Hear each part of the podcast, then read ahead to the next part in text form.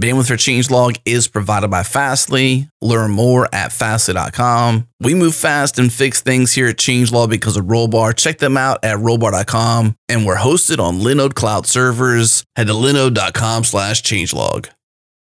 This episode is brought to you by DigitalOcean, the simplest cloud platform out there. And we're excited to share they now offer dedicated virtual droplets. And unlike standard droplets, which use shared virtual CPU threads, their two performance plans, general purpose and CPU optimized, they have dedicated virtual CPU threads. This translates to higher performance and increased consistency during CPU intensive processes. So if you have build boxes, CI CD, video encoding, machine learning, ad serving, game servers, databases, batch processing, data mining, application servers, or active front end web servers that need to be full duty CPU all day, every day, then check out DigitalOcean's dedicated virtual CPU droplets. Pricing is very competitive, starting at 40 bucks a month. Learn more and get started for free with a $100 credit at do.co slash changelog. Again, do.co slash changelog.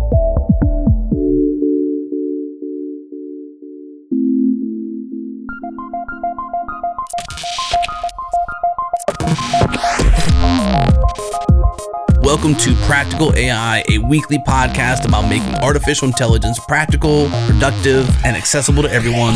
This is where conversations around AI, machine learning, and data science happen. Join the community and Slack with us around various topics of the show at changelog.com slash community.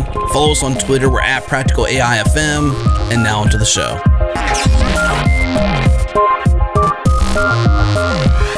Well, welcome to another episode of Practical AI. This is Daniel Whitenack. I'm a data scientist with SIL International, and I'm joined, as always, by my co host, Chris Benson, who is a principal AI strategist at Lockheed Martin. How you doing, Chris? Doing great, Daniel. How's it going today? It's going good. It is a snowy day here in the Midwest. Last night we lost our uh, power at our house, but it's back now. So spent the night putting logs on the fire, which which wasn't so bad. Oh boy! So at least you got your power back. You're not podcasting on the generator, huh? Exactly. Not podcasting on the generator. Internet is back for work, and all things are good there. So I'm guessing it's not quite the same in in Georgia, but by Georgia standards, it's quite cold here, actually. So, uh, yeah, definitely we're going, what happened? Since it's cool outside, it's a good day to stay inside. And we got a cool topic, don't we? Yeah, yeah. We well, that was a good one, and uh, learn about some some cool new stuff that's happening uh, in the AI world, and particularly around machine learning and AI tooling and apps. And today we have with us Adrien Treuille, who's co founder and CEO at Streamlit. Welcome, Adrian. Hey, thanks so much for having me. I'm thrilled to be here.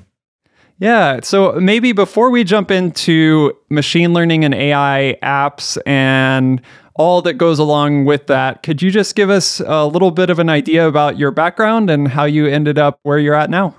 Sure. I started off my professional career as a professor at Carnegie Mellon, and I was working on large scale simulations of smoke and water. And so got to see really the complexities of running these really long running computations. And it's very similar to AI in that way. And was that for like environmental sort of applications or just for like better understanding how to model those things or yes so our application domain was computer graphics actually so basically making realistic virtual worlds uh, indistinguishable from reality gotcha and the work that we did though was actually quite fundamental so it was really about how do you model the you know fluid equations for example on a computer and, and what sort of efficiencies are made possible by the physics Awesome. Yeah, that's really interesting. Did that kind of lead you naturally into the whole machine learning and AI world? Or was that something you developed an interest in later? Yeah, no, it was. Um, we were actually pioneering AI like techniques in the space of fluid simulation and cloth simulation. And so we did a lot of so called data driven simulation, which means you capture a huge amount of data about how some phenomenon works, and then you can build an efficient model. So it really is a form of machine learning. So, yeah, worked on that and then also built some pretty large communities. So I was the founder of Foldit, which was a protein folding video game. and then Eterna, which was an RNA folding video game in collaboration with Stanford. So I had a sort of weird career, which was a mixture of doing really large scale computing on the one hand, and then also building these online communities uh, on the other. And so those came together in Streamlit. yeah. So the communities that you're talking about, this is where, and I think I've read about this before, is the idea with those things. It was like, we've got this really complicated problem and we want people to play this game to explore the solution space yep. in, in some ways. That's exactly right. Yeah. So these were non technical people interacting with your application that had some sort of scientific or technical implications. And actually, could you provide uh, just kind of an example of that just to make it real? Yeah. So, an example is in the game Eterna, which I recommend everyone just go and check out eternagame.org. Super fun and interesting. So, what we were doing was designing RNAs that, so these are tiny molecules in the body that can, for example, switch between two shapes under certain circumstances. And so this is actually the mechanism by which a lot of so-called quote unquote computation happens in the cell. And so being able to master this is really a sort of fundamental building block of like building next generation therapeutics. And it, and it turns out that players playing this game, some of them have really developed like an amazing sort of technique and intuition about how to design molecules like this. So it, it's actually it's really remarkable. And you know we've published papers in uh, sort of top journals based on discoveries by players. So it's really sort of remarkable. You can join and anyone can join and do the tutorials and learn how to do this. And in a way, I, I do see these crazy scientific computing games as precursors to Streamlit because what we did was sort of translate one world into another, you know, computing basically. And so in, in Foldit and Eterna, we were sort of translating the world of molecules and, you know, biomolecules into a game. And in Streamlit, which we just released, we are essentially translating the world of app development into a sort of the language of machine learning. And I think in all of these cases, you know, as soon as we released it, community kind of lit up and just was so excited. Uh, and I remember before the podcast, you were just saying half your tweets are about Streamlit. And I think it's because it's cool to give people new powers they didn't have before and to sort of uh, act as an intermediary between two different worlds.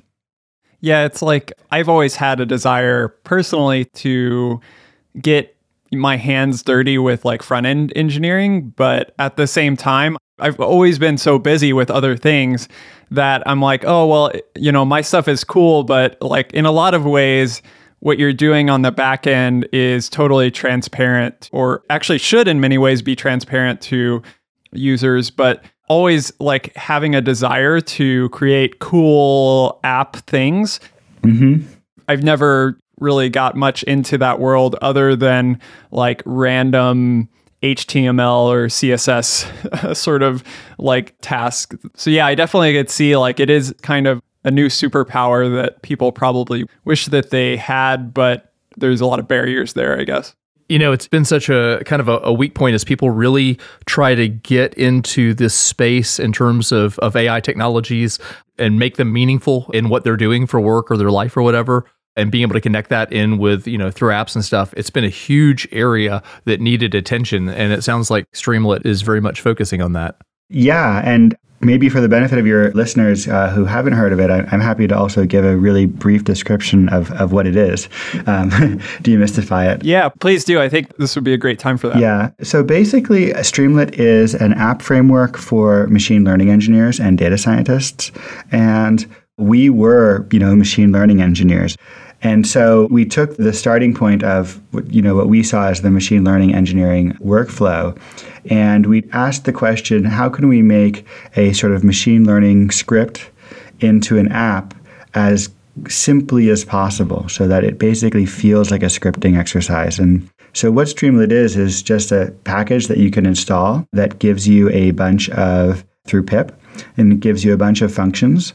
And those functions, you can just interleave an existing ML code with these functions, and they essentially make things parameterizable. They do a little bit of layout, and they turn your code into a beautiful app. and it's really true.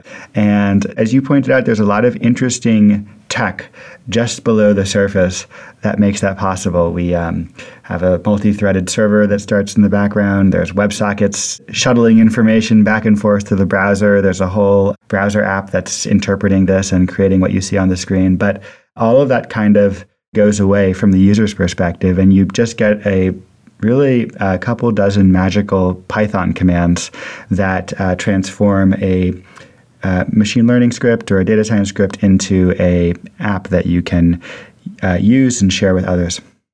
Yeah, that's really great context. And as you mentioned, there's a lot to dig into there. Mm-hmm. Maybe next we could kind of just set the stage. You've talked about like the RNA stuff that you did, and we've talked about what Streamlit is.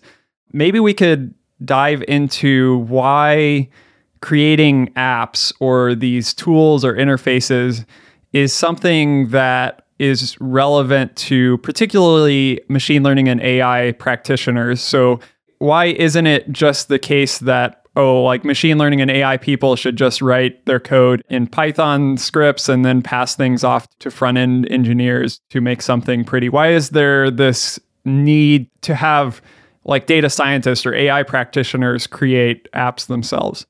Yeah. That's a great question. So, the first sort of implicit observation is that they do need to create apps. And this is something that I've seen, you know, after Carnegie Mellon, I went to Google X and then I uh, went to Zoox and built self driving cars. And I, every single ML team I've seen, you end up creating apps. And so, I'll give you some examples from the self driving car space. We had an app that allowed uh, engineers to run simulations. We had an app that allowed them to search all of our simulations and compare two different simulations with different parameters. We had API endpoints that you could go to and see subsets of all the data that we collected and look at images. And so there was actually really this constellation, this sort of application layer that was built that was sort of a focal point. It was like the bonfire of the team. It's where we all got together and communicated and chatted. So that is actually a really crucial part of the ML workflow is building these internal apps, especially in a non-trivial project.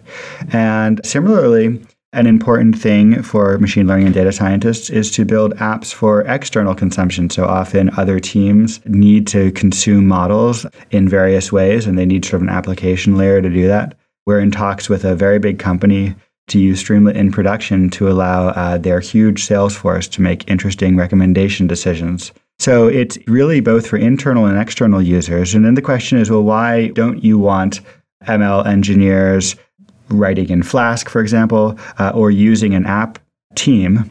And the answer is that those things really, really slow down the cycle. So, you know, for example, a tool that we used all the time at Zoox was the scenario replay tool, which was if the car did something unexpected, we would want to be able to go back and see every single sensor reading and, and everything all in one web page and scrub through it, for example. And that tool required new features like every week. you know, we'd be developing a new sensor that had to be displayed, and we were had a different data set for vision, and we had to be able to switch between them, et cetera. So these tools require constant uh, new features. And so it's really empowering to be able to create them yourself easily and beautifully and then you know directly iterate on them and directly serve them to your users be they other members of your team or other people in the company so that's really the power of being able to write apps quickly and easily and in a flow that you might expect. And I think that's why the community has been so receptive. So I guess one of the questions I wanted to ask up front was, you know, as you're doing these GUI things, you know, why not just use Jupyter given the fact that if you're a user out there, given the fact that it is so broadly deployed, it, it's kind of become the standard way that people are starting out. And, you know, other than the fact that you might want to show things to non-technical people, recognizing that not everyone looks at Jupyter Notebook. What what are some of the advantages of doing it this way? Could you kind of talk about that a little bit about using it internally? Totally. So I would say that Jupyter, first of all, we ourselves use Jupyter alongside with Streamlit, so they don't exclude one another at all. Jupyter, we feel, is centered on the EDA workflow, the uh, exploratory data analysis workflow. And it's a fantastic tool for that. And then it sort of branched out into making apps a little bit more, being you know an expository tool of, of various kinds. And those are all great adjacent use cases. Streamlit was really founded on the idea of building interactive apps really easily. And so we have a different workflow. It's, I think, very, very simple. It's very lightweight. It's super easy to understand. And it's slightly difficult to describe. You just have to try it. You know, in essence, we allow you to sprinkle these interactive widgets throughout your code, and then we sort of organize it into an app very easily. And I think it's that simplicity that community has really responded to.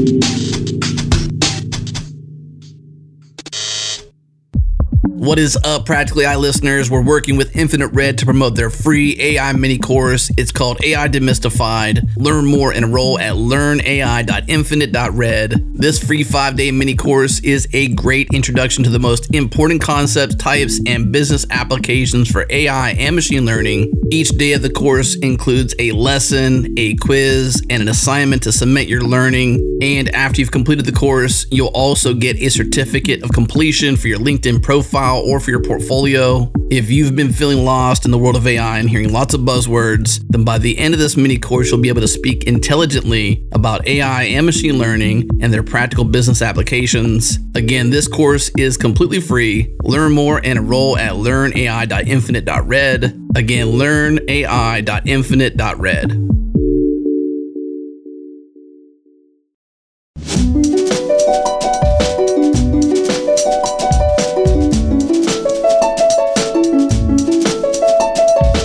So, Adrien, you mentioned that kind of getting more into Streamlit itself. You mentioned that Streamlit is an app framework for machine learning and data science teams. I was wondering if you could unpack that a bit for people that maybe are not familiar with front end engineering and creating apps. When we're talking about an app framework here, for example, are we talking about just something that's going to be like a UI that's running in your browser? Is this having anything to do with mobile? Is this like what what is the app that we're talking about and what does it mean that it's an app framework? I think you mentioned some things about components and, and stuff like that. Yeah. So what it means is that you can write a Python script with any kind of code that you want NumPy, SciPy, PyTorch, TensorFlow. And then you can add these magical Streamlit commands like st.write lets you write anything to the screen, st.slider lets you put a slider on the screen. And you sprinkle these uh, commands in your Python code. And what you have is a Python file that instead of saying Python that file, you say Streamlit run that file. And that command sets up a server, opens up a browser, and connects the two. That app is now running locally on your laptop or wherever you're running it. It could be on an EC2 instance. And it's actually an app that you can run. You can look at it on mobile if you go to that URL, and it looks nice on mobile too. So it's both uh, web and mobile in that sense and it's something that you can share with others uh, in your company and give them an interactive view into whatever it was you were working on. So it could be as simple as here is a model, you know, play with the inputs and look at the outputs. I just created this app in, you know, 5 minutes just to show you. Or it could be something really sophisticated, like let's build an app to organize all of our data and all of our models and, and, allow us to run, you know, the latter on the former in arbitrary subsets and search engines and all this stuff. And so you can go really crazy with it. So that's what an app is. And fundamentally, it's basically just a Python program running on a server somewhere. So, uh, kind of wondering in terms, I'm trying to think about workflow and stuff. Mm-hmm is is Streamlit mostly for prototyping, or how far can you take it? And I guess as part of that, couple of things. How would you integrate it into a small team environment, and then conversely, on you know on the other side, you also mentioned you had been working with a larger client. How does it work in production for a larger team in an enterprise environment? And would it replace maybe in that kind of context some front end engineering that you might otherwise have in that enterprise? Yeah, that's exactly right. So, really, in a small or a large organization, the first step is just pip install Streamlit. It's an open source project with a very permissive license. So, really, I don't think any organization would object to that. And you can play with it locally on your laptop and just see how it feels. And I encourage people to do that. It's actually really fun and extremely simple to, to learn. And then once you get to something, you know, the next step might be look over my shoulder, show someone else in the organization, look at this thing I created. The next step is deploying it. Right now, there's a bunch of articles in Medium, you can just Google for them, which explain how to deploy Streamlit on EC2, on Heroku. It's a little bit of a process, to be honest, but you can set up a little server somewhere and then tell other people to point to it. And lo and behold, you now have an app that can be used in the organization. So that's the existing workflow. What we are working on with both large and small clients is something called Streamlit for Teams. And what that does is basically make the deployment completely painless. That's sort of the enterprise version. And it also adds a bunch of uh, really interesting enterprise features. So, uh, load balancing, greater scalability, uh, authentication, logging, those kinds of things. So, Wanted to follow up real quick on deployment just while you're there. What does the mobile picture look like? Or, or, is there one at this point, or is that something you're still working on? Yeah, so the mobile picture is that you deploy an app in one way or another. And so you would have to have a either a VPN or a public IP address. And then if you point someone to that app, they will see it either rendered uh, correctly on a browser or rendered correctly on a mobile device. Um, and so, an example of, of such an app that one of our users created is called Awesome Streamlit. And uh, it's basically a collection of cool scripts and tricks that people have figured out in Streamlit. It's another sort of separate open source project. You can do pull requests against it and stuff. And it's an app that just runs on the internet and anyone can go to it. And so if you want to see the mobile experience of Streamlit, just uh, Google Awesome Streamlit and play with it on a mobile device or on a sort of standard web browser. Um, so that's the mobile story right now. We don't have any way of like packaging a Streamlit app into an iPhone app or something like that yet. It's a really cool idea though. Maybe we should do that. Yeah, uh, cool. Thanks. Uh, so I'm kind of wondering, we've had people on the podcast in the past, and I know there's probably people that are listening that are familiar with the R world and, uh-huh. and Shiny. Yep, totally. And I always felt like, oh, there was the Shiny thing with R that seemed cool and and similar in some ways at least maybe. And there wasn't a parallel that at least I knew of for Python. If people aren't aware, um, Shiny kind of has this ability to help you build apps around your R scripts and that sort of thing. So I was wondering if there are actually some parallels there, or if the end goals of Streamlit are are slightly different than than Shiny, um, and if so, how you see all that.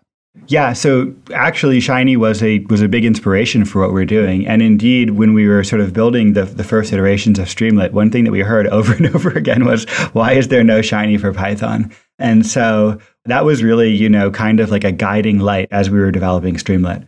I would say that there is a fairly significant technical difference in the implementation in that Shiny is sort of based on uh, wiring these callbacks and Streamlit's actually based on a more sort of declarative data flow model. So I think that the user experience of building apps in each is quite different. But certainly the sort of space that they fill in the ecosystem, I think there are huge parallels. And we would be really honored to be considered the shiny of Python. So, you know, one of the things we mentioned earlier was seeing Streamlit in our Twitter feed so much in recent weeks. And I guess it really seems like Streamlit kind of burst onto the scene with tons of existing support, a lot of attention. And you had mentioned that uh, there are organizations like Stitch Fix, Uber, Twitter that are using Streamlit. How did that happen at least I guess from our perspective, so early on, as people became aware of it, you already had you know major uptake uh, on the platform. Yeah. So basically, what happened was a year ago, Streamlit was more or less a solo programming project of mine, and my mom was like, "You should make, try to you know make a business around this if you're going to spend so much time on this." I actually was unemployed at the time, and she was like, um, "Anyway," I was like, "It's impossible. You can't do it." And that's a good mom. I know. I know. She yeah. She she encourages her kids to follow you know their dreams or. Uh, I guess she could have said, you know, you should get a job. So anyway, um, you made your job there. Yeah, there you go. Yeah, yeah, yeah. I started to realize that there might be a business model around this that made sense. But even in those early days before there was a business model, I was showing it to my friends and people were excited about it. And I was a professor at Carnegie Mellon and at Google X and stuff. So I, you know, I'm pretty like I have a social network that sort of stretches into the ML teams at all the big Silicon Valley companies. And so, you know, just by virtue of showing it to people, and in some cases, them showing it to their friends, we built a little community of people who are using it. And at these, you know, sort of very well known companies. And so, you know, they were a little leery. They're like, "What's this thing? Is it open source? what, what are we allowed to use this in our company?" But but they were also excited about it, and so that's that's kind of um, that was really the thread that carried us into, you know, through the initial seed raise. And I think the investors sort of sensed our excitement and our users' excitement. And then over the past year, we've just been more or less listening to them and building features. And we waited a little bit until we thought it was cool, and then we released it as you were kind of taking what was then your just kind of personal project around and, and showing it to people and talking about it and talking about the need there and i guess since kind of the features that the community has been asking for and other things has, has anything surprised you in terms of what people really want a lot versus things maybe that you thought would be important but but weren't as important? Has anything surprised you in that in that way? Totally. The big one actually is really this shiny for python thing. The original version of streamlit was way more focused on just visualizing code actually and so, to the extent that there was interaction, it was, you know, we had this really cool hot reloading feature. And so, you could, to the extent that there was interaction, it was because you were editing the code and you could see things interactively changing on the screen, which was actually super cool and very much at the core of, I think, the fun of Streamlit. But people basically said, we want apps. and I resisted it actually. I said, this is a different product definition. I, you know, we don't know how to do this right. And finally, like, you know, the, the community overpowered us basically. And we, we sat down and really thought deeply about how this would work. And in fact, uh, looked at every other app framework we could get our hands on uh, and created this like giant 70 slide deck of how they all worked, you know, shiny and Plotly Dash and all these other kinds of things. Then we built what we thought it should look like.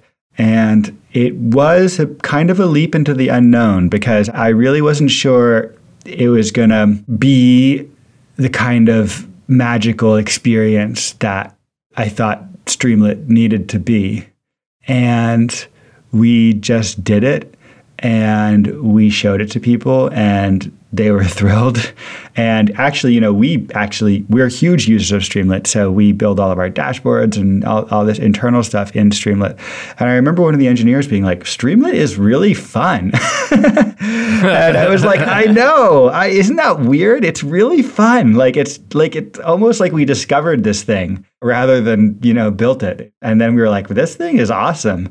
So that you know that increased our sort of excitement basically and and then you know it was being well received by by the user groups so we really did have a nice user community by the time we launched and we also felt like we had you know confidence that there's a lot of things that we want to improve a lot but we had confidence that that people could really use it I love that story. Uh, being able to, you know, you start off by scratching your own itch and then you are building something that you and the people you're interacting with find fun and useful and exciting and getting on top of that and then on top of that, you know, Daniel and I both come from software development and we, you know, big, big open source advocates. We love the fact that Streamlit is open source and wanted to kind of understand what was the economic model behind Streamlit and, you know, who is supporting it in that open source context and, and who's kind of developing on it, uh, you know, and contributing to it at this point. You know, what, what does that open source side of the business look like for you? Yeah. There's a sort of a guiding principle that we have borne in mind, which is that. So let me first say that um, Streamlit, the way it works is that the library that you download is completely free and open source, can be used for any reason whatsoever, forked, modified, etc. Um, we are also building an enterprise product called Streamlit for Teams, and that's something that we are going to charge customers for. So basically, there's this dual model, and it's actually a very it's becoming sort of the dominant open source uh, business model. And the guiding principle basically is that anything that's tech, all of the crazy WebSocket stuff, the caching, the hashing, the queues, all of the stuff underneath Streamlit, that's all free and open source. And we have lots of plans to improve Streamlit in really fundamental ways. We're just super excited about that. So there's a lot more tech coming down the line and it's just going to make it cooler and more magical. Then, on the other hand, there's all the features that are useful in a business context. So that's uh, increased scalability, load balancing, security, logging, authentication, etc., uh, management of apps. And so those features are going to be part of Streamlit for Teams. And so right now we're in the process of talking with customers and understanding, you know, how we can sort of nail the value prop there for different use cases. So, um, you know, uh, it looks really good. Corporations are excited about Streamlit for Teams. We have an incredibly long list of people who are basically telling us they'd like to pay when it comes out. And that means that we can support the open source project. And that's just like super thrilling because it's just so fun to build open source software.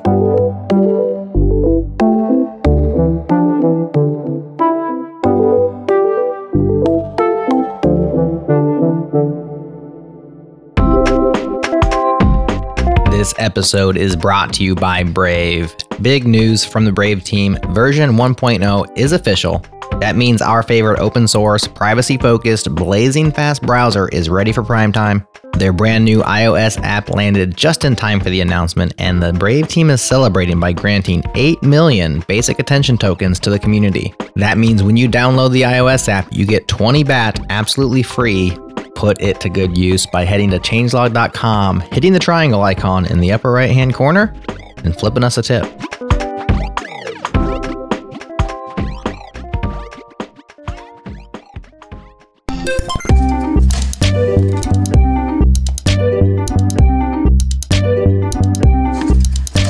So, as we've been having this conversation, I've been kind of thinking about like my own use cases, my own workflows, and where this comes in. And it seems like, you know, Streamlit itself is kind of in one of those situations where it's like it's a tool.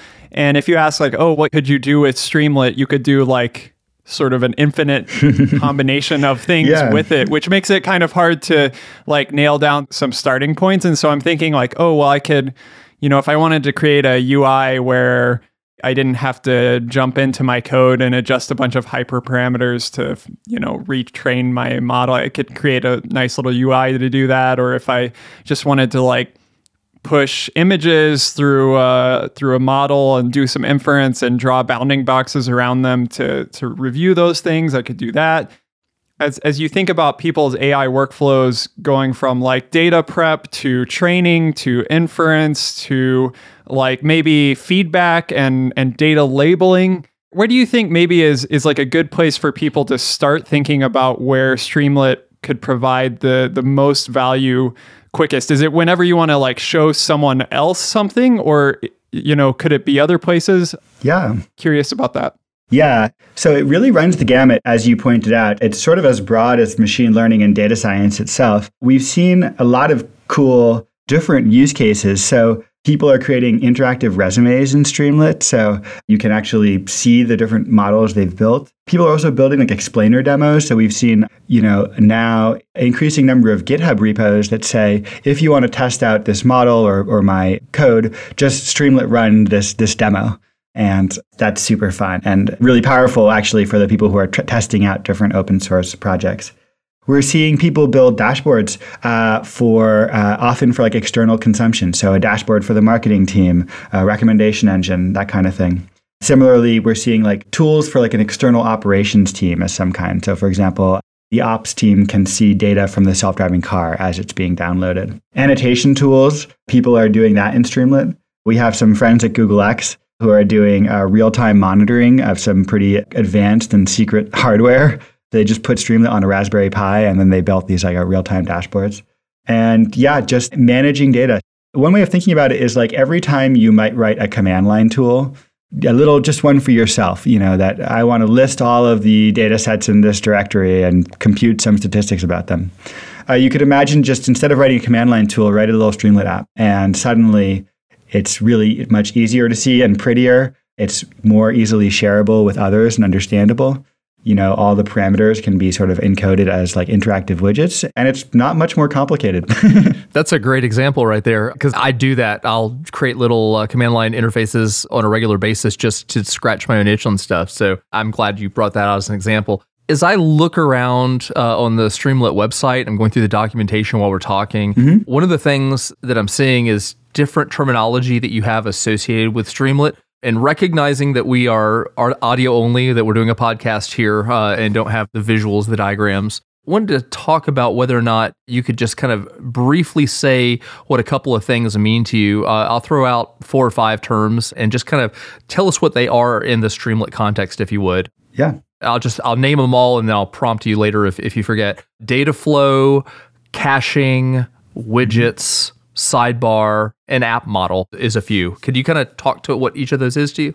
So when we say that Streamlit has a data flow model, what that means is that uh, it really is. You could you could actually just say it's, it's a scripting model, which is to say the script executes from top to bottom, and you can define variables, and those variables you know transform things, and it's really the machine learning workflow. And so what we add to that workflow is a couple of cool superpowers. So one of them is widgets, which is you can basically anywhere in the flow of your program insert uh, if you want to say x equals 5, instead of saying x equals 5, you can say x equals st slider. And now an, a slider sort of magically appears on the screen, and x will be whatever you set the slider to. Another thing that magical thing that we add is the sidebar. Super simple, but it basically gives you an area on the left, uh, usually to put some widgets and stuff. And it's a very, very simple layout model that actually leads to like really pretty looking apps with almost no work at all. Another superpower that we give you is caching. And what that means is that you can decorate your function uh, with this uh, magic called stcache, and we will memoize the function, i.e., we'll we'll remember um, how it behaves, and that's useful because it lets you speed up your apps. And so when people slide the sliders or type in text in the text inputs, it'll just be faster. And those things together, so the data flow from top to bottom, the layout both in the main area and in the sidebar, the ability to do widgets uh, and have inputs and then caching to speed things up are together what we call the, the Streamlit app model. And so it's uh, actually quite unique because it's really, really focused on let's make this understandable for machine learning engineers and data scientists, and let's let's give them the ability to create apps that otherwise would be very complicated to create, quite frankly. So, uh, yeah, I mean, it sounds like as as I'm kind of thinking through some of my scripts, it's like whenever I am going through and I like have the desire to put in like a command line argument or something like that mm-hmm. that I want to modify all the time. Maybe a way to think about it would just be to think about instead of having that command line in my mind, I could have a, a UI in my mind where I'm thinking, oh, well, what if this was a UI and I could just get that parameter in that way, or I could change this thing in that way, or create, you know, the display this graph or display this image in this way. So kind of is that a good way to think about it as i'm going through through my script and i know i'm going to be modifying yep. this all the time yep. or i know i'm going to when i give this to someone else then i'm going to have to tell them all of these things to modify is that a good way to think about that's it? That's a great way to think about it, and that's um, that's really you know I use it that way all the time. so like a script that I want to write right now is when we do f- new feature releases, we just released uh, a new Streamlit like two days ago, and we do it about every week or two. We want to make sure that everyone who requested a feature on the forums is basically notified by us that, that their feature was implemented. And so, what that amounts to is a little tiny script that uh, runs some Git commands and then does some GitHub stuff in order to assemble a list of pull requests uh, and then parse those out. And so we can we can sort of keep track of what happened easily and automatically. And so you just imagine it, that would be a very simple, well, it would be an intricate little Python script to get that done on the command line. And instead, we can just use Streamlit to make it a little interactive app and so the first step is just, yeah, create that app. And uh, suddenly it's just prettier, it's easier to understand, it's easier to use, uh, it's just as shareable. And then the next step is, you know, this is really cool. This should be running all the time. Everyone should have access to this without, you know, checking out my code. So let's deploy it. And I think that just that that attitude, which is, you know, this is just a little script. Let me write it up. Is the starting point for creating lots and lots of extremely cool and useful Streamlit apps. So uh, it sounds really great. I'm I'm pretty excited about about jumping into it after we stop recording this. Yeah, totally. and I'm thinking through my own use cases in my head while we're talking. If I get to a point where I don't have exactly, you know, in the tool the thing that I want and I'm starting to think about extending what's possible, how do you go about doing that? How easy is it to extend Streamlit? And kind of create custom UIs and components that aren't necessarily the things that you're showing in the examples or the docs or stuff. What does that extension uh, possibility look like? Totally. The first thing I'd say is write your extension down in the forums. Uh, we have a super active user community. Uh, we really try to also have as many Streamlit devs as possible uh, involved, and so you know questions get answered quickly and knowledgeably. So ask your question in the forums. One thing that I think a lot of people are surprised about is they say, "Oh, Streamlit can't do this," and actually, it can. There's, you know, we wrap uh, a lot of all the basic visualization libraries: Matplotlib, Altair, Plotly, etc., DeckGL, and we, there's a lot of ways to combine the basic elements in Streamlit to do really, really cool things. And so often people are surprised when we say, oh no, there is a way of doing that. So that's step one. Step two is if it's impossible to do in Streamlit, you're welcome to check out and fork the repo. And we have instructions on how to do that. And you can go in there and look at how we did something and make a change. And in fact, we're also welcome and, and have started seeing a bunch of community improvements to Streamlit. And so we welcome those PRs. Number three is uh, that's a pretty heavyweight thing to check out Streamlit and modify it. We're working on uh, plugin architecture, and by working on, I should I should caveat by saying we we have designs on paper. We haven't started coding it up yet. So I think this will be released sometime 2020. But the, the designs are very, very cool. And I think it's just going to breathe new life into Streamlit in terms of possibilities. And so we're, we're really excited to do that and, and let people build essentially arbitrary front ends in Streamlit and then power them through Python. Awesome. Well, just to kind of wrap up and give people a place to go get hands on right away with Streamlit, because I know a lot of people will want to, where's the best place for people to go first? Is is that your website, or maybe describe a little bit of the tutorials and and how people can can get started? You mentioned you can pip install it, but um, what's the best way to get up and up and running? I guess. Totally, yeah. The simplest starting point is uh, just our webpage, Streamlit, S T R E A M L I T dot I O. Or you can go to our GitHub page, uh, GitHub slash Streamlit slash Streamlit. And then once you get there, we're going to give you the, the instructions, which are pretty simple. So pip install Streamlit, and then you uh, get a, this command called Streamlit, and you can test it out by typing Streamlit hello. So pip install Streamlit, Streamlit hello. And then once you're in any one of those points, you kind of have touch points to get to all of the other parts of the community. And really the main hubs of the community are the wiki, the documentation, the forums, and GitHub. And in all of those places, uh, you'll find uh, people chatting, discussing, coming up with cool solutions, sharing information. Um, so, yeah, it's pretty great. Awesome.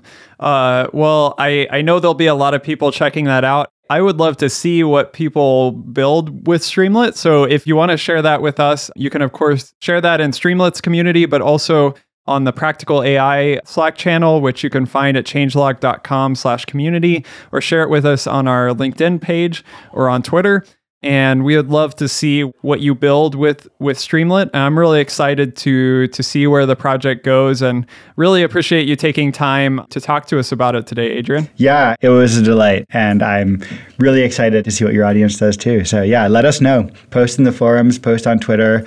Uh, we're trying to keep up on on all that stuff, so we're we'd love to see what you're doing. Excellent. Well, thank you so much. Hope we can meet in person at a conference or something, but we'll look forward to seeing all the great things online. Cool. Thanks for joining us. Yep. Thank you so much. All right, thank you for tuning into this episode of Practical AI. If you enjoyed the show, do us a favor, go on iTunes, give us a rating, go in your podcast app and favorite it. If you are on Twitter or a social network, share a link with a friend. Whatever you got to do, share the show with a friend if you enjoyed it. And bandwidth for Changelog is provided by Fastly. Learn more at fastly.com. And we catch our errors before our users do here at Changelog because of Rollbar. Check them out at rollbar.com slash changelog. And we're hosted on Linode Cloud servers. Head to linode.com slash changelog. Check them out. Support show. This episode is hosted by Daniel Whitenack and Chris Benson. The music is by Breakmaster Cylinder. And you can find more shows just like this at changelog.com. When you go there, pop in your email address, get our weekly email keeping you up to date with the news and podcasts for developers in your inbox every single week. Thanks for tuning in. We'll see you next week.